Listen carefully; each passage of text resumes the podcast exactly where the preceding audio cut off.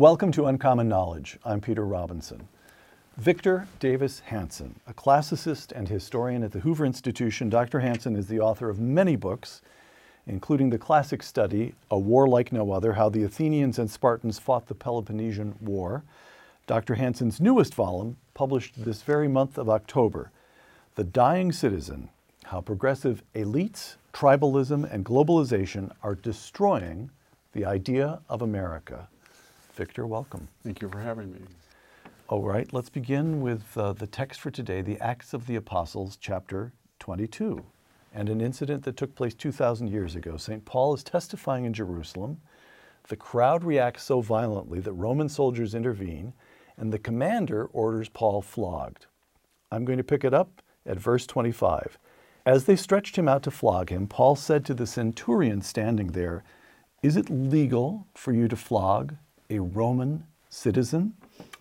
When the centurion heard this, he went to the commander and reported it. The commander went to Paul and asked, Tell me, are you a Roman citizen? Yes, I am, he answered. The commander was alarmed when he realized he had put a Roman citizen in chains. Close quote. The story continues. Paul demands a trial in Rome, and indeed he is taken to Rome, where he is martyred. 2,000 years ago, citizenship meant something so definite, so meaningful, so specific that it commands respect from a, a, a, common commander hundreds of miles from Rome. How should Americans read that passage today? As a reproach to our own loss of the idea? With nostalgia. With nostalgia. What, what Paul is talking about is it's a takeoff on a very famous passage, I think, from Cicero, where he says, Any man in the Republic, the late Republic, early Empire, all he had to say was, Civis Romanus sum, I am a Roman, and were, the doors were open because of the prestige. And so you can really see what people want and what they're naive about or they don't care about or they're lackadaisical. So people are crossing our border. Are we having an outcry? I need to be a citizen. I want to be a citizen. They talk about amnesty, but nobody says amnesty. I want to be a citizen. And so the dividing line from a resident and a citizen, what is it now? It used to be monumental. It was you can't hold an office unless you're a, a citizen. citizen. I think that's still citizen. that's been under attack. I can't vote unless I'm a, you can vote in some board elections in Massachusetts and California if you're not a citizen. You cannot uh, qualify for entitlements. That's gone. Uh, you can you only a citizen has the permission to leave his country and come back at will. But now it's just the opposite. I come into SFO and I don't have a passport. I go into a little room and I'm in trouble. I go fly into Mexico City and I cross the border, I can do it with impunity. So those barriers or divides or whatever term we use have dissipated. They no longer exist.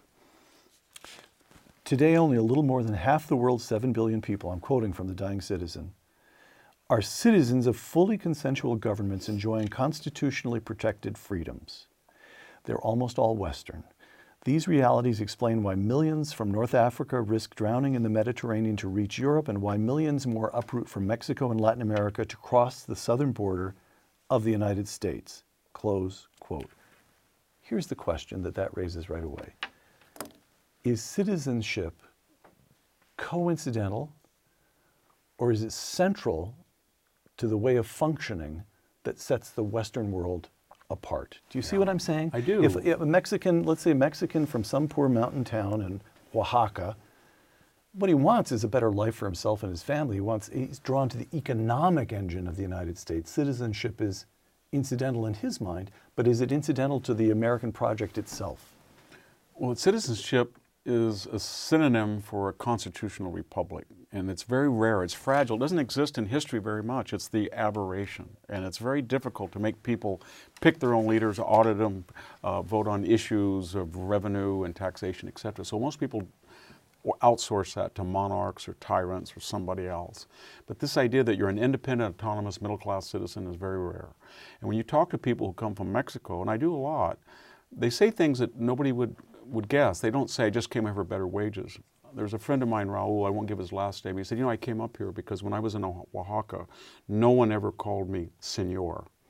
It was you or Raul. I came up here, the first thing I noticed when I went into the doctor's office in Selma, California, I'll just use the word Mendez. Mr. Raul Mendez, can I help you? In other words, a citizen, that he thought he was a citizen, but people were given a, a, a modicum of respect. So we want to cherish that.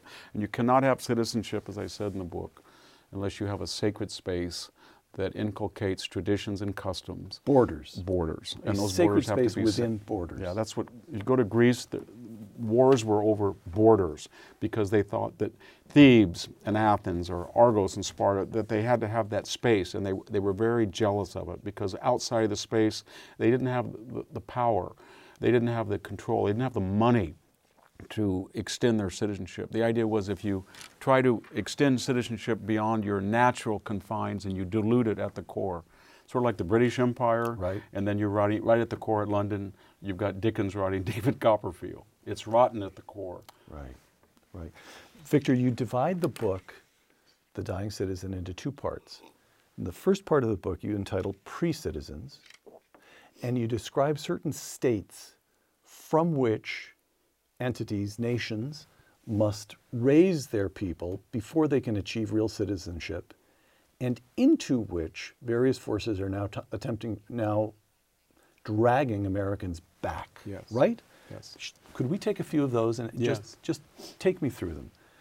One of these is, I'm going to call it disappearing self sufficiency, but I'm going to quote you. The population cannot exercise its rights without material security that only the economic self reliance and autonomy of the middle class ensure. Close quote.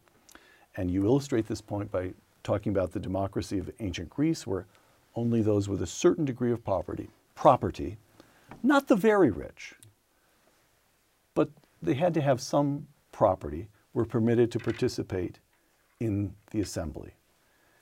Today, I'm continuing to quote you, today the modern suburban everyman is becoming a nostalgic ideal rather than a, than a vibrant reality. Indeed, the middle class, the American middle class, has lost economic ground for nearly half a century. So explain, during this half a century, by one kind, one economist measure after another, the country's gotten richer. Yes. So you don't mean just I mean, we all have iPhones that we didn't used to have. We yeah, have, and, I, and I so, say so, so what do you mean? What do you mean by this? I, I'm saying that where we have these appurtenances and we can call Nigeria or Moscow, and we couldn't do that with a million dollars 30 years ago. I Right. understand that. But I'm talking about the ability to function within a society in an autonomous fashion. So if you're a young person, Mm-hmm. you get your sociology major, and what do you do? You have 50, 60, 80,000 dollars in debt. 1.7 trillion dollars in debt. And if you die In student middle- debt. Yes, student debt. The average person dies with about a net worth of $10,000 and about $10,000 in credit card debt. So you're not creating people who are going to say to wealthy people, I want, I want to be very careful that these very powerful, influential people do not uh, leverage, warp, massage government action. I'm quoting almost Aristotle now. And you don't want people who are very impoverished to say to the government, I need a subsidy. So you've got these middle people that said, I don't need the government and I don't need wealthy people. I'm an independent person. I'm going to audit my elected officials. I'm going to speak out if I disagree with General Milley, if I don't like Anthony Fauci's policy, I'm going to say so. I'm not worried about the government retaliating to me. I'm not worried about a Mark Zuckerberg or Bill Gates. He can't hurt me. I'm an independent. And yet, what do we have? It's what Tocqueville was brilliant in Democracy in America. He said that basically he forecast what would happen when you had an entitlement state. You'd have a prolonged adolescence. So, what are we doing now? If you look at the first age of marriage, 23 to 29, first child, got 26 to 30, Over what period of time? Over the over last 20 about years? 50 or years, 50 okay, years, right, and sorry. then buying a house. We were making progress. 63% it's going down, and the age is going up. And so we're having these people. I guess Obama knew something that we didn't when he had the pajama boy commercial and the life of Julia, that we were creating dependent people upon government or the largesse of, of wealthy people. And An infantilized population. whether was, it has- was very it valuable cell for- phones or not does Yeah. not make for citizens. They're not independent. And just to finish on the middle class, I was very lucky that I was a classic student because that's central, the mesoi, or central to the experience of uh, civic government and consensual government, and they're mentioned everywhere in classical literature, Roman and Greek literature. But I've also lived in California, and it's a medieval society of rich and poor, with the highest poverty rate in the United States, the most people in the country that are on. So, so hang on a second.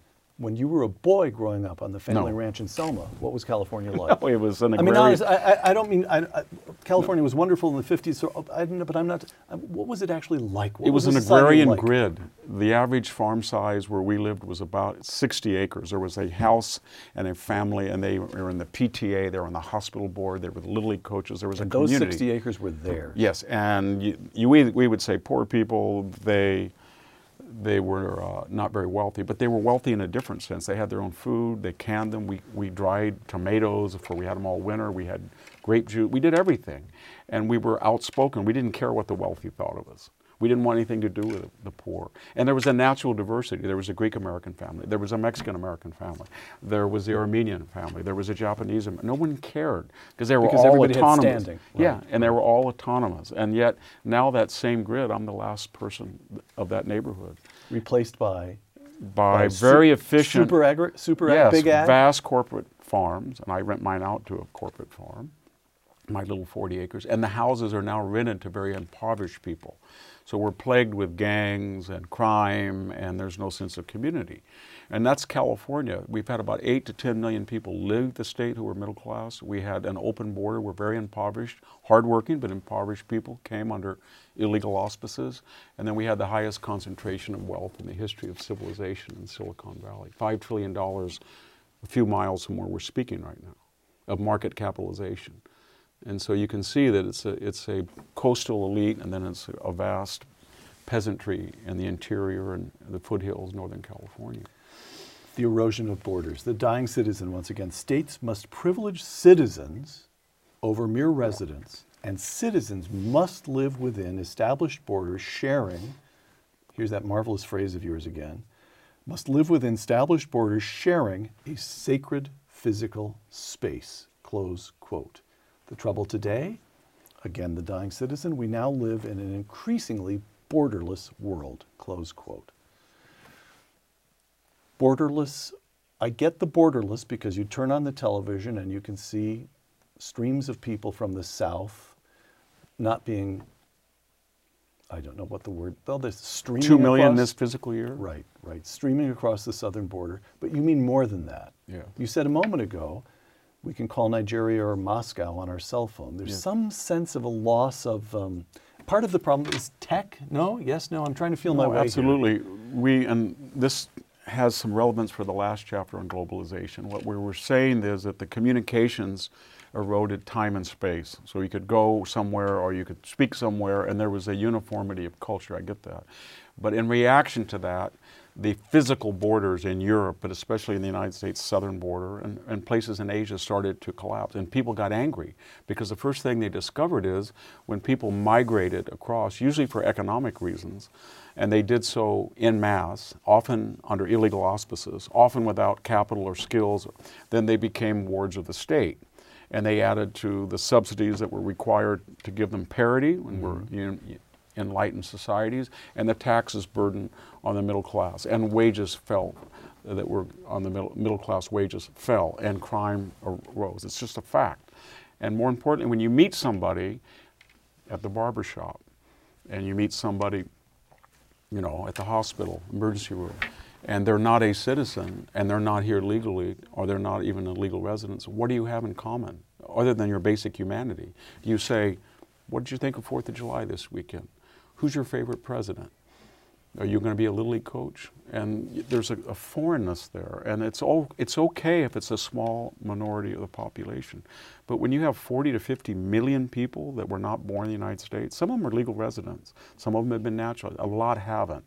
Or 27% of the state of California were not born in the United States. Again, some legal residents. Some, Right. Then you're encountering too many people that don't have the common shared civic uh, reinforcement.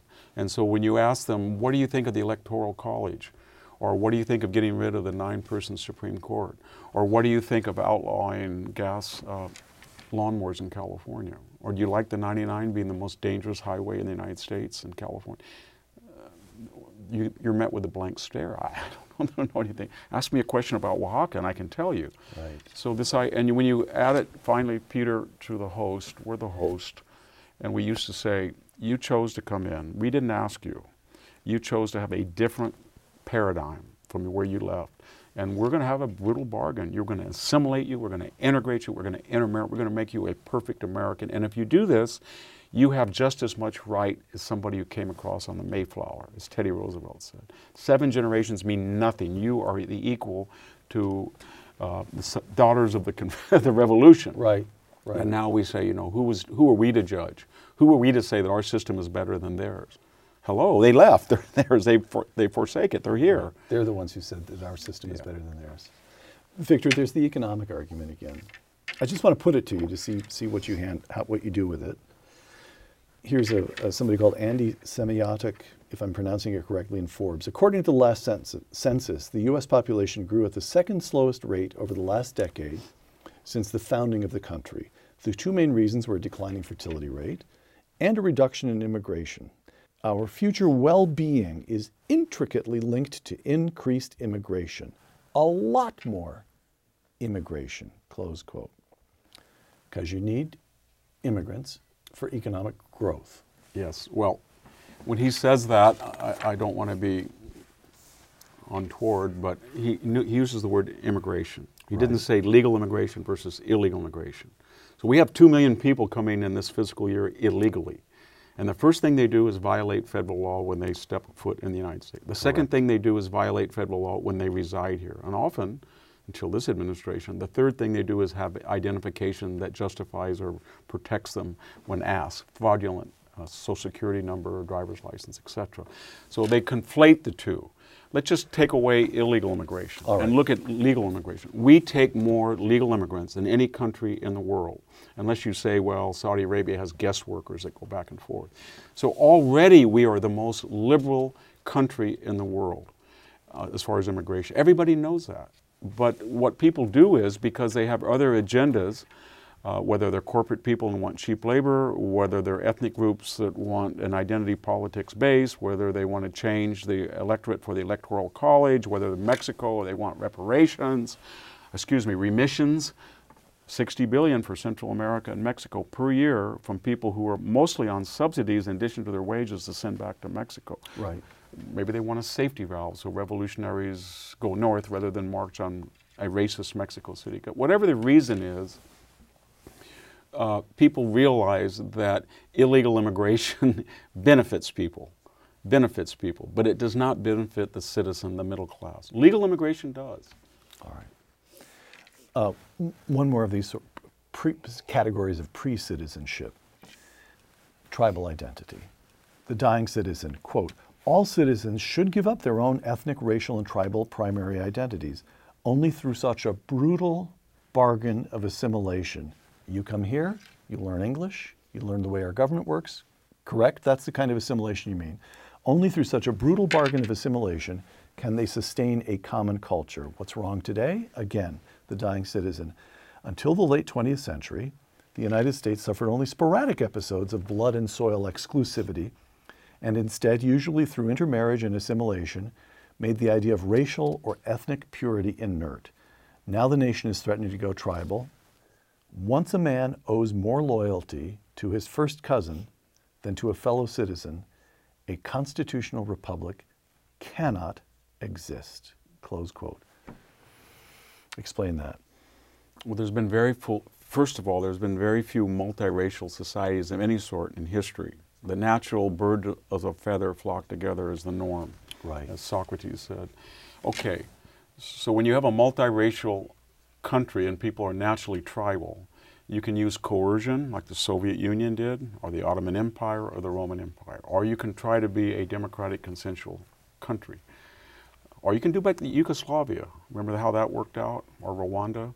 Or you can be consensual like India and Brazil. It doesn't work out that great. We're the only one that's trying it. If you, Peter Robinson, right. says, I love Japan, it's an ally. I want to be a Japanese citizen and rise high and be a political pundit on Japanese TV and run for office. Zero, Zero. chance. Zero. If I say, I love Mexican Mexican people, I do, and I love Mexico. I'm going to go down and be a Mexican citizen and someday be president. Zero chance. Gringo forever. Zero. Okay. So this was a unique experiment. Nobody seems to appreciate that. And Martin Luther King Jr. told us that the content of our character was more important than the color of our skin.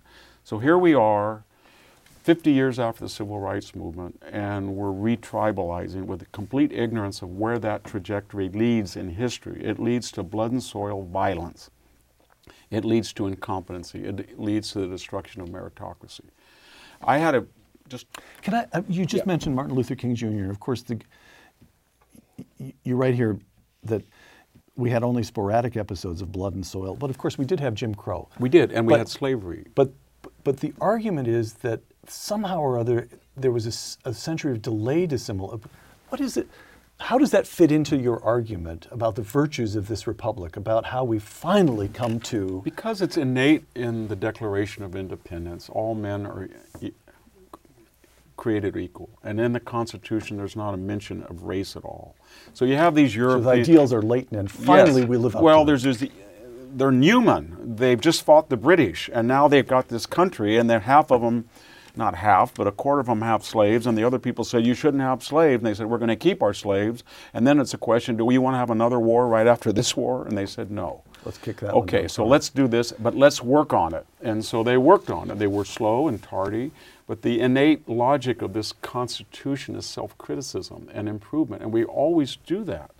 But now, speaking as someone who taught 21 years with mostly minority students in classics, I was under the impression that because of economic conditions and innate prejudices, I was going to take Southeast Asian students, Mexican American students, Mexican national, the diaspora of Oklahoma poor whites, and teach them classics, diction, logic, analysis, English composition.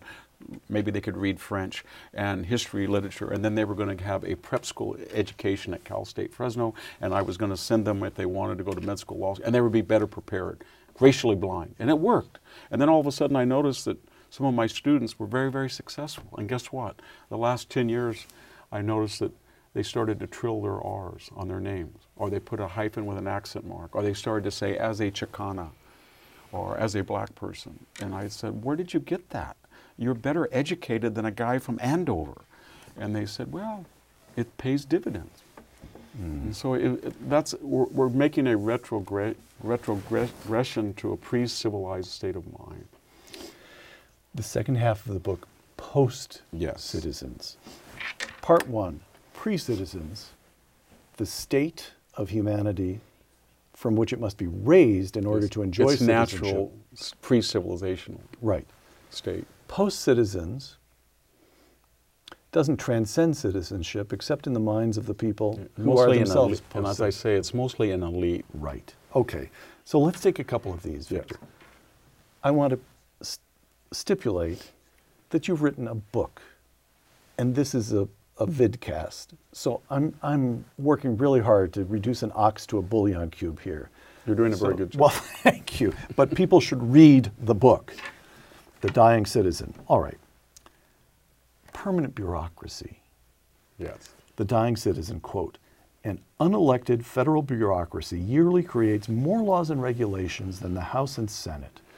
The bureaucratic elite, both of those words are doing a lot of work in that sentence. The bureaucratic elite believes that it can and should preempt any elected official who it deems dangerous, close quote. Preempting elected officials has what to do with ordinary citizens, ordinary middle class citizens? I think people from the founding realized when they looked at other paradigms, whether it was the El Escorial of the Spanish Empire or Versailles of the, the French Empire or the, the Bourbons or the Kremlin, the czars, that government by nature has people who master its intricacies. They're not elected. So when, when people, what these people were not elected, but even when monarchs come in, they have to rely on these other people. They need the bureaucrats. And when you apply that to democracy, it's contradictory to the spirit of a citizen legislature or executive or judge. And so they were very wary of that. The government was pretty small. Federal government basically dealt with tariffs, and it didn't get into civil le- legislation. So we started to expand. And we expanded on the notion that equality gradually was to its fruition today is now equity. It's not equality of opportunity, it's equality of result. Now, you and I are not born equally. I don't know, you might have better health worse health. Your IQ is probably higher than mine. You're, Doubtful, but I may be on. luckier than you, you may be luckier than I. But if the government says we're going to be equal, then it needs enormous powers of coercion to make you go down and me go up. And so that requires a huge government. And that was what the philosophical tradition warned about. And yet we've got 2 million people in the federal government, and about 40% of Americans work for some sort of government.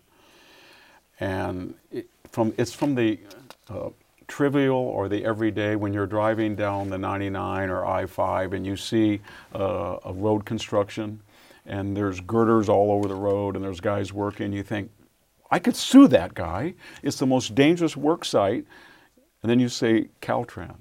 I can't sue them, they're the government. But if a private contractor did that, and You I'm could. speaking as a private fa- farmer, it's dangerous. So, as we know from the Soviet, when government is everything, you have no power of, of redress. And then, second, at the, at the existential level, what is Lois Lerner, IRS Commissioner, General Milley, Chairman of the Joint Chiefs, John Brennan, Former, James C- Clapper, former uh, C- yeah, James, John Brennan, head of the CIA, CIA, right?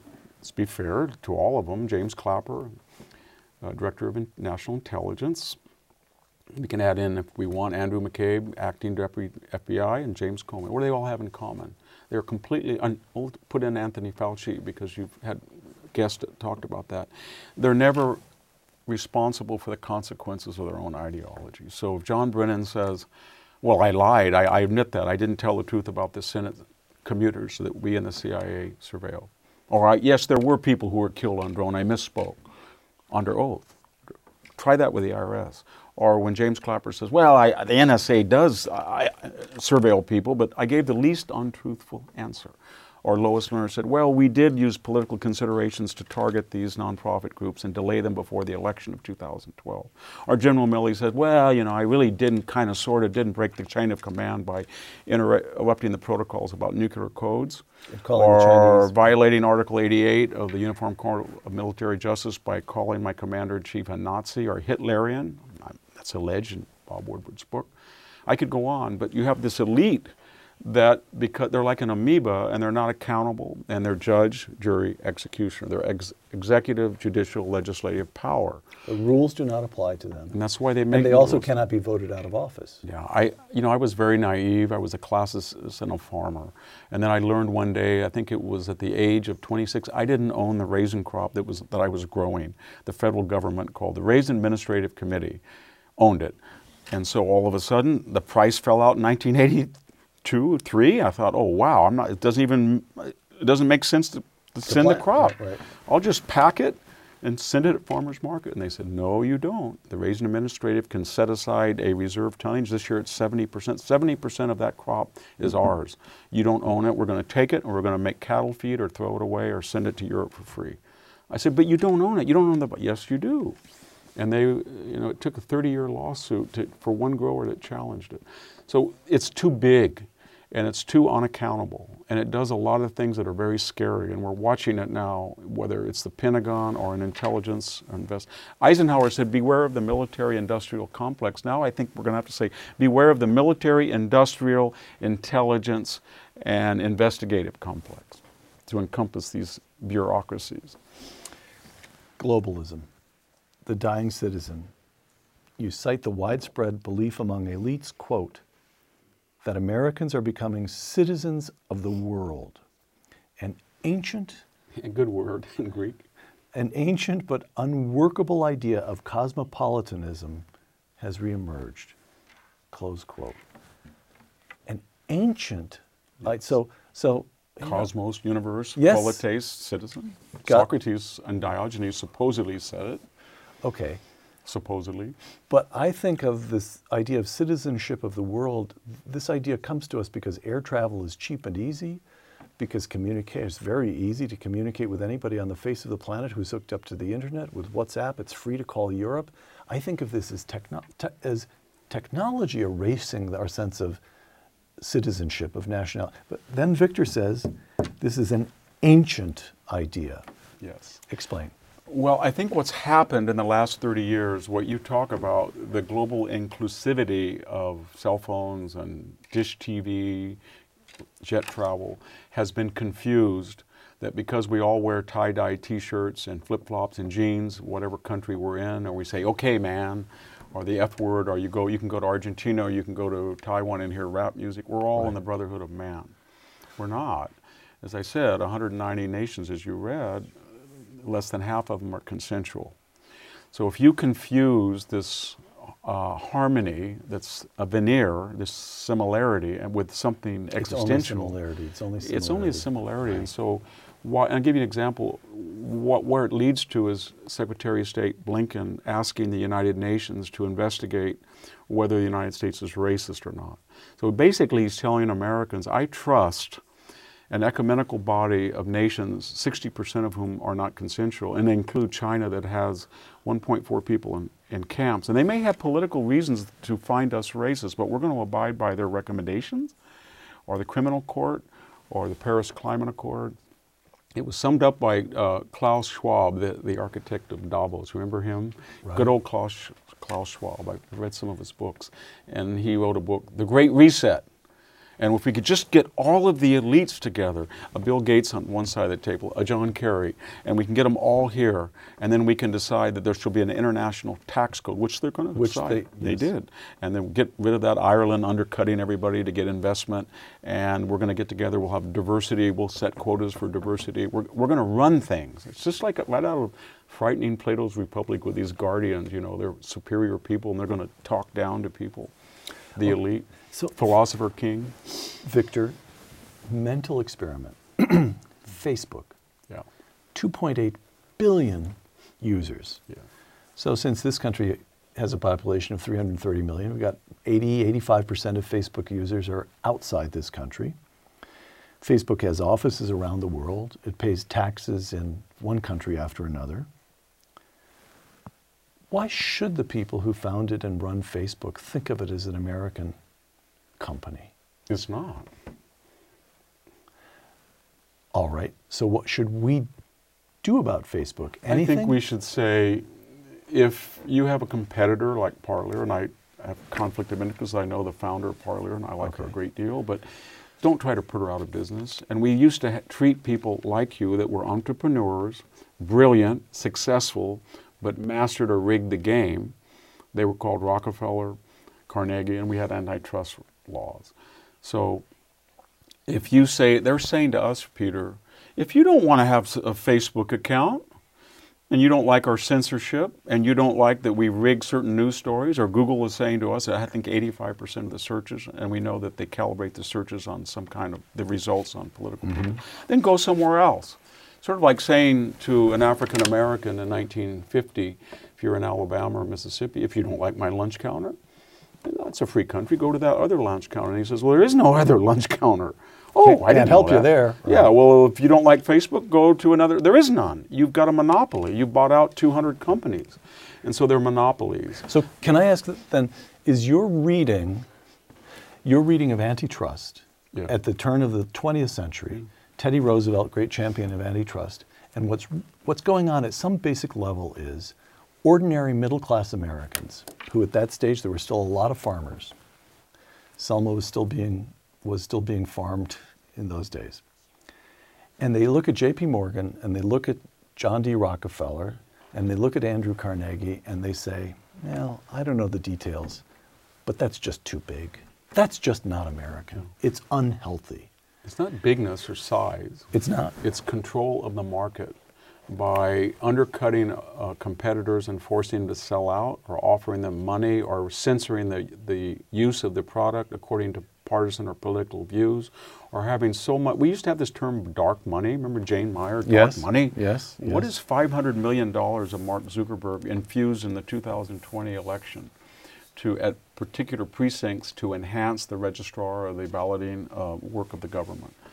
So, so is it a test? Will it be a test for you over the next five or ten years if Americans say, more or less coherently, but if they just, if there's at least an impulse to say to Facebook and Amazon, YouTube, this, this, we have to control you. Yeah, what Is that sort of a test? I think we did that with AT and T. We've done that a lot. Why doesn't AT, uh, just Amazon say you control all of our purchases? You gained hundred billion dollars during the lockout. Just sell off your books or your kitchenware group to another thing. If they don't, you know, we can do that if we, if we want. But we didn't think this up. We love these companies, and then we discovered something that they manipulate searches. that they manipulate the order of a search, that they let the Taliban tweet but not the former President of the United States on Twitter.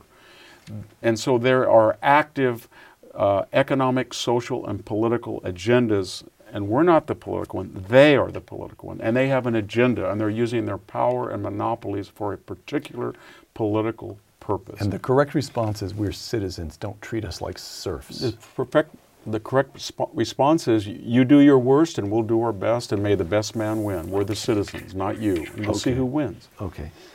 Victor, what is to be done? So here's my thinking on reading The Dying Citizen education. If we're going to assimilate people, if we're going to teach Americans the importance of citizenship, education. But the people qualified to educate in this country overwhelmingly disagree with you. Right? In our, in our colleges and universities? I'm speaking at a college campus. I'm glad that you used that euphemism. Well, Dis- disagree with It's me. you and me, Victor. It's you and me. So, I, I mean, that's, all, that's a special case. What do we make of the declining importance of citizenship to the people who instruct young American citizens? It's, it's tragic.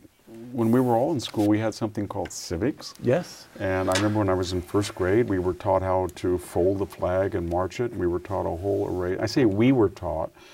In my first grade class, there was about nine who were so-called white and, and 31 that weren't, and very impoverished.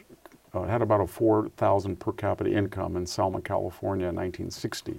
But everybody learned these protocols. And then we learned that there was a tripart government, and then our teacher would go checks and balances. And then we were talked about the crack in the Liberty Bell.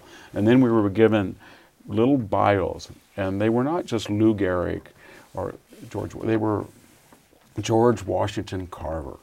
Yeah.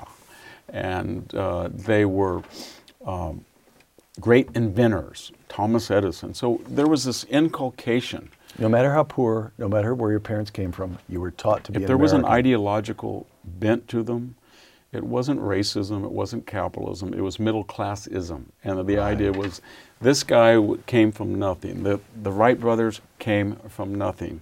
And uh, that's what it was the middle class chauvinism, if I could. And that's what we were inculcated in. And then we decided, in our infinite wisdom, the more affluent, leisured, and wealthy we are, we were going to make this university. And we said to ourselves, did we in the 60s?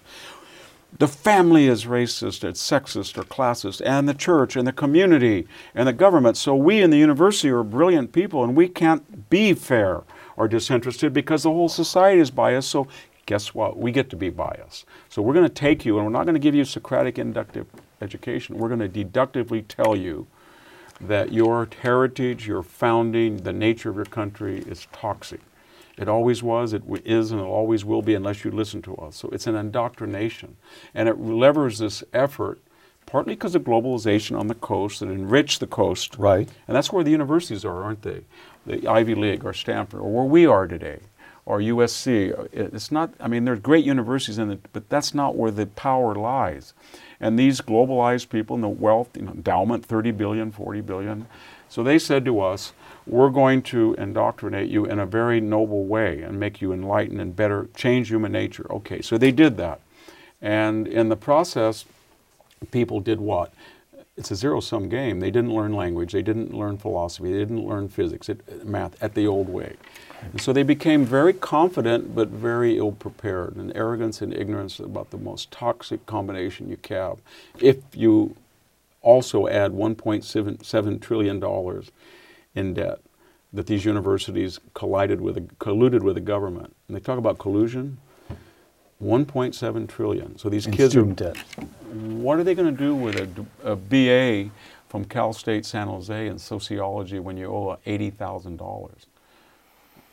You tell me. And the university jacked up the rate of inflation, uh, the rate of tuition above the rate of inflation annually. Why did they do that? Victor, China. The billionaire Ray Dalio, quote, Empires rise when they are productive, financially sound, earn more than they spend, and increase assets faster than liabilities. This tends to happen when their people are well educated, work hard, and behave civilly. Compare China with the United States on these measures, and the fundamentals clearly favor China. Close quote. consensual government with citizenship at the heart of the entire project. Victor, Victor, Victor. That's yesterday. China is creating an entirely new model, and it works.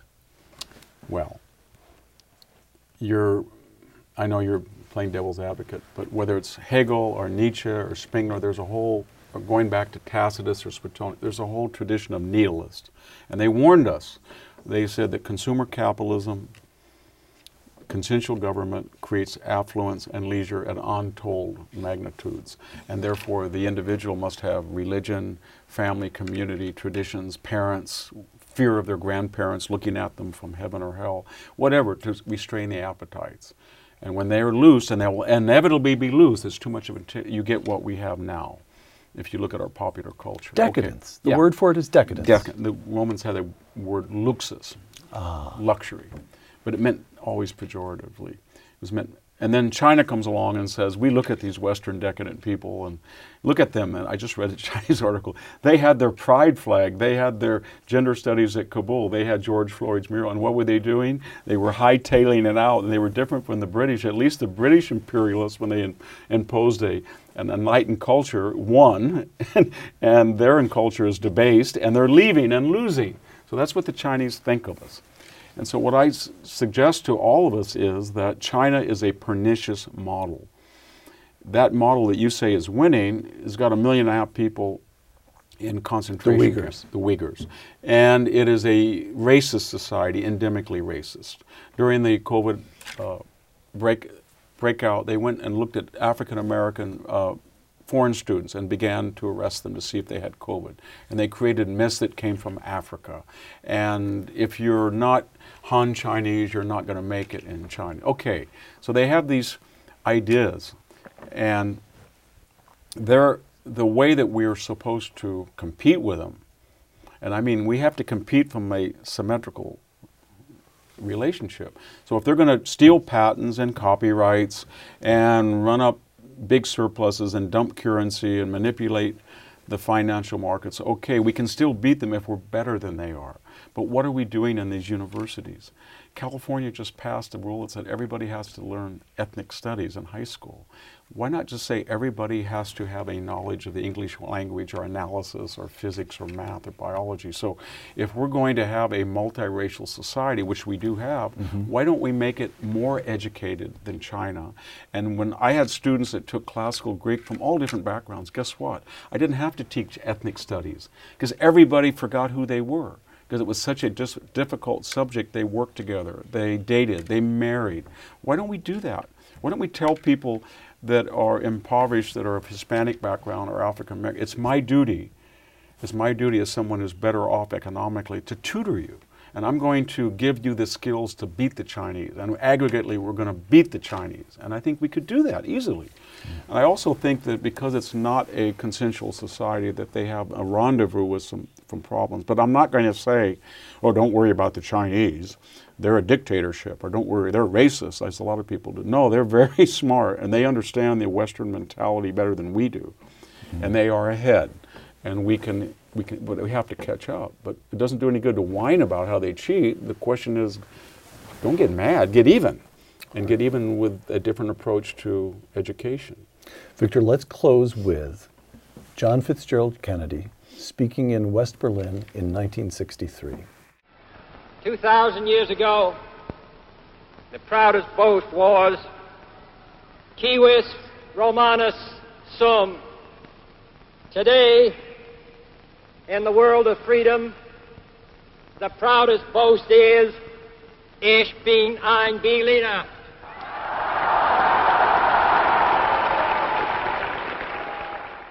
Not quite six decades ago, a president of the United States could speak a phrase in Latin, civis Romanus sum, and take it for granted that his audience would get the, the, the reference. And they did. And they did. He could speak a second phrase, Ich bin ein Berliner, I am a Berliner, in the confidence that his audience would understand the concept of citizenship on which that phrase turned. I stand with the people of Berlin, a specific place in time bordered. I stand with the nations of the West, actual nations, the United States, the United Kingdom, France, specific bounded places against the globalist challenge of communism. Can we recover the sense of history and citizenship that made that moment six decades ago possible? I hope so. Because if he gave that speech on a university campus, he would be disinvited or deplatformed or canceled because they would say, well, what if you weren't a citizen? Who were the oppressed? So we've got to do a couple of things. We have to say that history in the past is not melodrama where you pick winners and losers, bad guys and good guys. It's tragedy. And we in the present don't go back and use our standards and judge these people that were pre industrial people. They didn't know whether they were going to die the next day from a ruptured appendix. They didn't, if they had far sighted problem, they couldn't see. They hadn't glasses. We give them no allowances. And we don't ever say to you, Peter, you know, I'm really worried about our culture because 50 years from now, people are going to judge us by their standards. They're going to say a million viable infants were aborted, or 7,000 African Americans were butchered in the streets and nobody stopped it, or there's 700,000 people defecating on sidewalks and nobody stopped. That was what the sum total of us in 2012. Do we want that? And in this arrogance we talked about, this ignorance of history, comes a natural arrogance. So we've got to be a lot more humble, and we've got to say to ourselves, you don't have to be perfect to be good. And that was a theme in the book. You just have to be better than the alternative. So, what Kennedy was saying was that it wasn't perfect in Rome, but there were elements that were better than what was going on on the other side of the, the Danube among Germanic tribes or uh, among the Huns or the Vandals. And we, we have to, to say that. This country is better than the alternative and we're good people, and we, we, don't put the burden of being perfect. And who are we to judge people that were impoverished and died at 35 when we have all the technology on the shoulders of giants, their, their scientific developments and contributions we, we were the beneficiaries of, and yet, and yet the wealthier and more leisured we are, uh, a future generation is going to say, My God, look at that culture. Where was your Beethoven? Where were your giants? And when you had people that spoke out and were you know, individual minds, uh, you made fun of them, or you called them racist or sexist or transgender or homophobic. And who are you people to say that? And the answer, of course, is to a little humility, a better educational system, and unity, unity, unity. And that's why in the Dying Citizen to finish, remember the middle class is the hope for citizenship. Remember that you have to have a sacred space with secure borders. Remember that the road to perdition is tribal affiliation rather than making it incidental, not essential to who we are. And do not trust our elite who say we need unelected, unaccountable bureaucrats who are technocrats and experts that you stupid legislators and voters don't know about. And then be careful about the unelected and the evolutionaries who say, let's change the system because it doesn't benefit us. Get rid of this Supreme Court membership. Get rid of the Electoral College. It didn't hurt. It didn't help me right now. And finally, we're not citizens of the world. We're citizens of a very unique republic that uh, is in itself with no need of input or advice from communist China or Putin's Russia or the European Union. It's a singular, most successful civilization in, the, in history, and it's the most humane. And it would be just absolutely suicide to turn over our sovereignty to those who haven't earned it. Victor Davis Hanson, author of The Dying Citizen. Thank you. Thank you. For Uncommon Knowledge, the Hoover Institution, and Fox Nation, I'm Peter Robinson.